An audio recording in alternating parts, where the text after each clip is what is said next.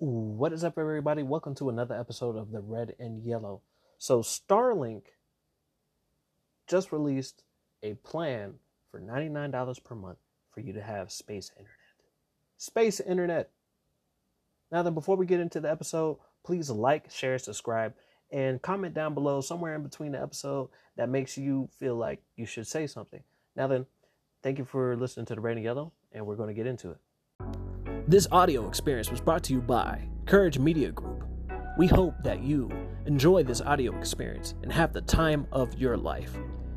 Tejan talks about entrepreneurship, animation, movies, genres, news, and more. Enjoy the audio experience with Tejan. Now, then, this may be one of my shorter episodes, but Starlink, the whole SpaceX program, put a whole bunch of satellites into space so that way they can test space internet. I believe this is based off of Elon Musk's whole thing dealing with space. You know, SpaceX is owned by uh, Elon Musk. SpaceX. Elon Musk. Got to fact check myself. Yep. He's the CEO of SpaceX and also the CEO of Tesla. Owns both of those.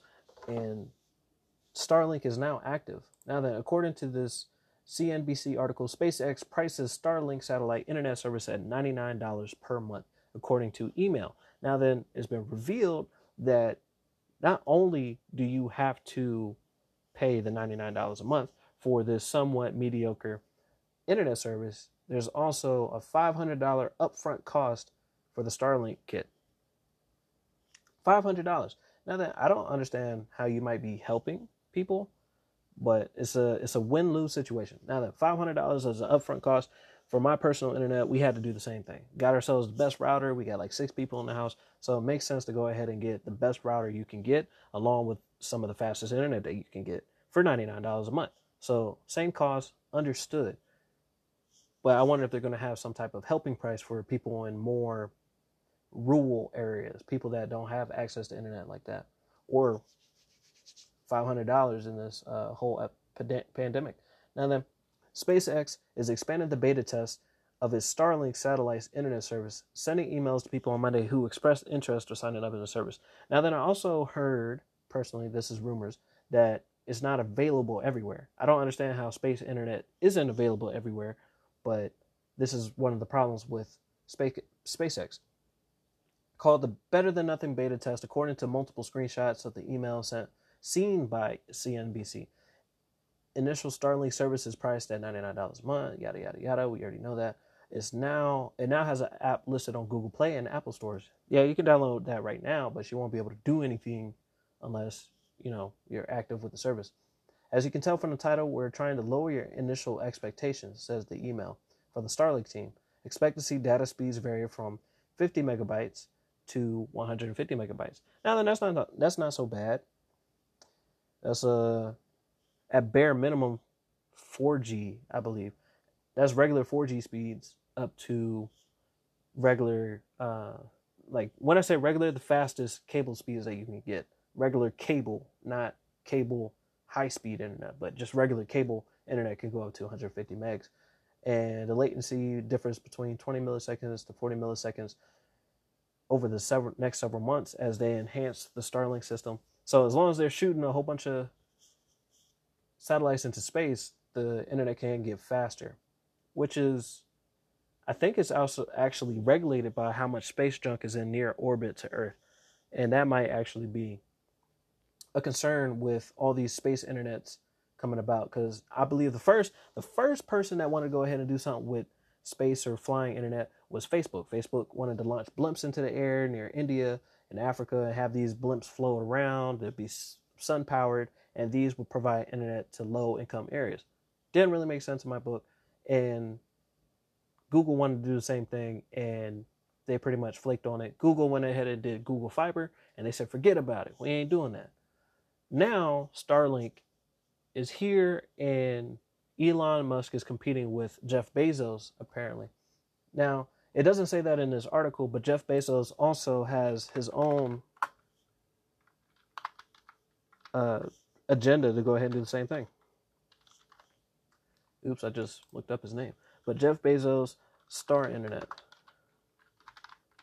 But yeah, Jeff Bezos wants to put internet satellites into the air. And this is also from CNBC, so that helps a lot.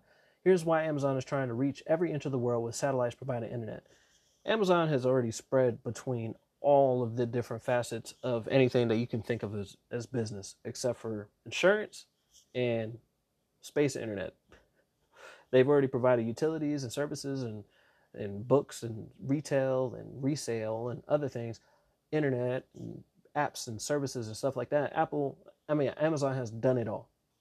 Like nobody can really compete with what they're doing. So they literally live up to their name as A to Z. And I, I can understand. But anyways, Amazon is working on Project Kuiper, and this is uh, CNBC. This was from 2019. This will put 3,000 satellites into orbit and provide high-speed internet to any point in the globe. The fact that Starlink has beat them to the beta, because I haven't heard anything since 2019 about their space internet, means that to me that Elon Musk has beat them to the punch. Now, Tesla has always been about speed and who can get there faster, and that's the thing. That's more of an Edison approach than it is an actual Nikola Tesla approach. But uh, Starlink seems to be like the competitor. Uh, if you have Starlink or was interested in about it, go ahead and comment down below. Tell me about how you're able to use Starlink, or if you're disappointed with how it works, or if you don't have it, because I would really like to know if this is working. Like tag a video, put a video of you having it, or somebody else that has it, because that would be very interesting to see. So that's about it for this episode.